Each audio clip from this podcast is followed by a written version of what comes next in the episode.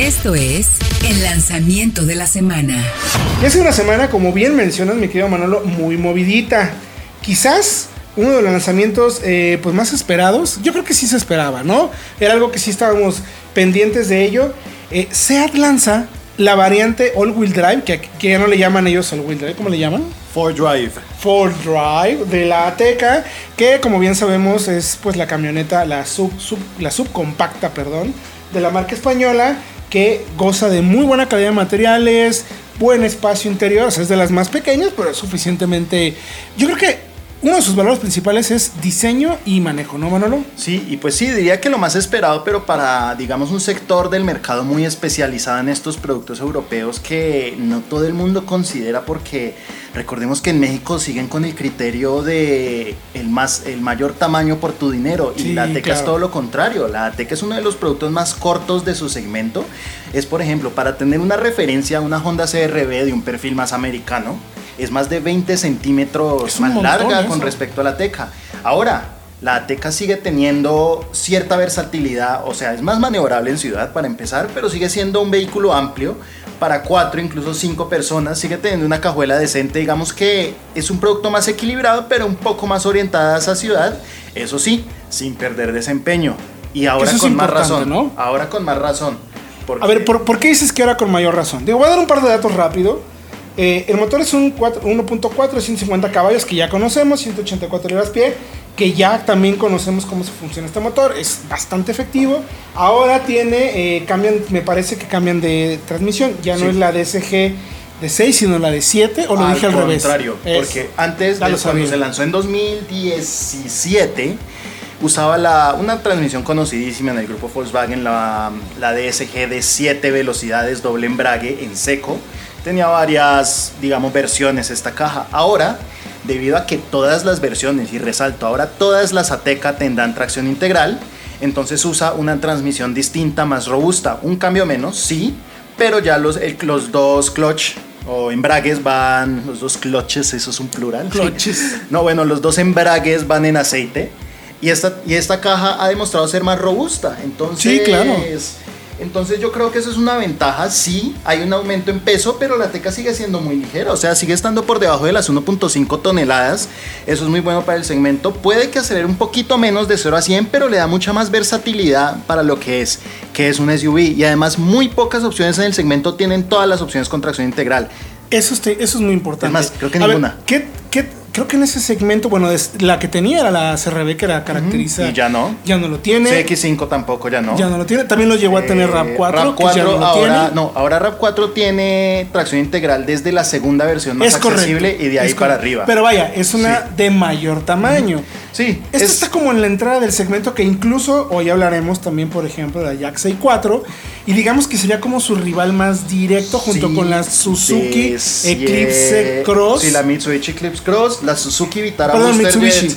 La Suzuki, sí, es que usted ibas a hablar de la Vitara Booster Jet que también teníamos en la lista, pero la Vitara Booster Jet es más pequeña, sí se Sí, puede traslapar un poco por precio, pero también es tracción integral, es cercana, es más de ciudad, también tiene un 1.4 turbo que es más corta. Ahí yo me quedaría entonces Sí. con eh, Suzuki S-Cross. Esa por tamaño está más cercana un poco a la Teca, ¿no? Exactamente, Pero a ver, sí. ¿qué ventaja tiene entonces alguien que quiera una camioneta de este tamaño, con esta dinámica, con este motor turbo, que tenga tracción integral? O sea, ¿por qué la marca decide ofrecer una tracción integral cuando pues vemos que en el segmento no es un tema? Bueno, es un valor agregado, justo nadie lo tiene. Recordemos que los SUVs, pues en teoría tienen una versatilidad extra por su altura adicional al suelo.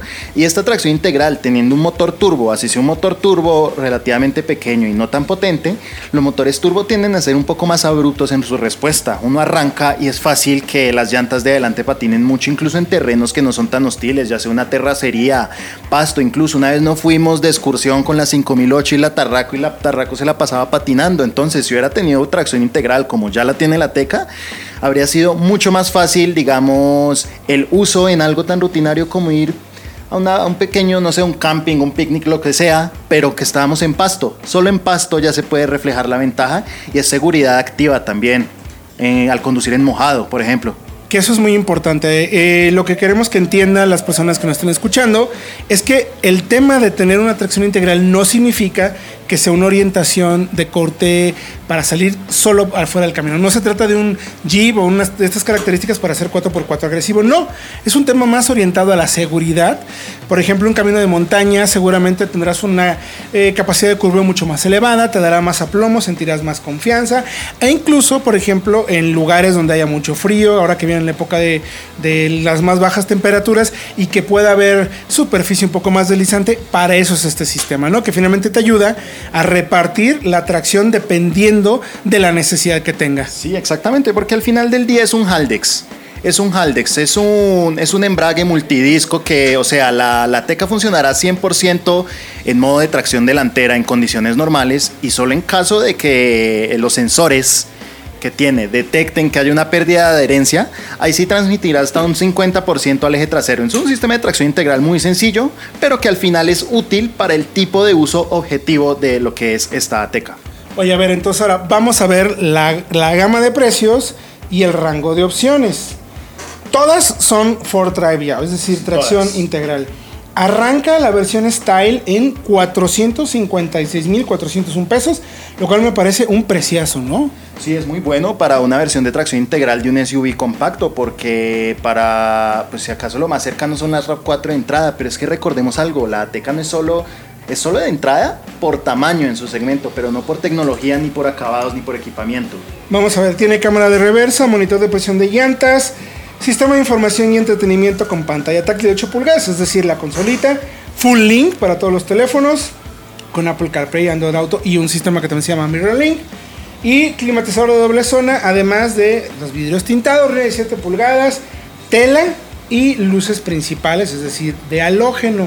Que bueno, pues me parece que está más que perfecta por 456 mil pesos con motor turbo y tracción integral ya. Exacto. ¿Qué versión sigue, mi querido Manolo? Pues ahí sigue la Excellence, que por cierto tiene un precio idéntico a la tercera versión, que es la FR.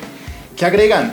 Pues por ejemplo, puede la Excellence ya es asientos en piel, rines de 18 pulgadas, luces completamente en LED y asientos con calefacción. La FR ya es un tema visual, cambia la piel de los asientos por molduras y agrega instrumentos digitales, cargador de celulares, además de la apertura remota de la cajuela que ya es eléctrica en la FR. Y ambas cuestan 525.500 me quedo con la Style, la verdad.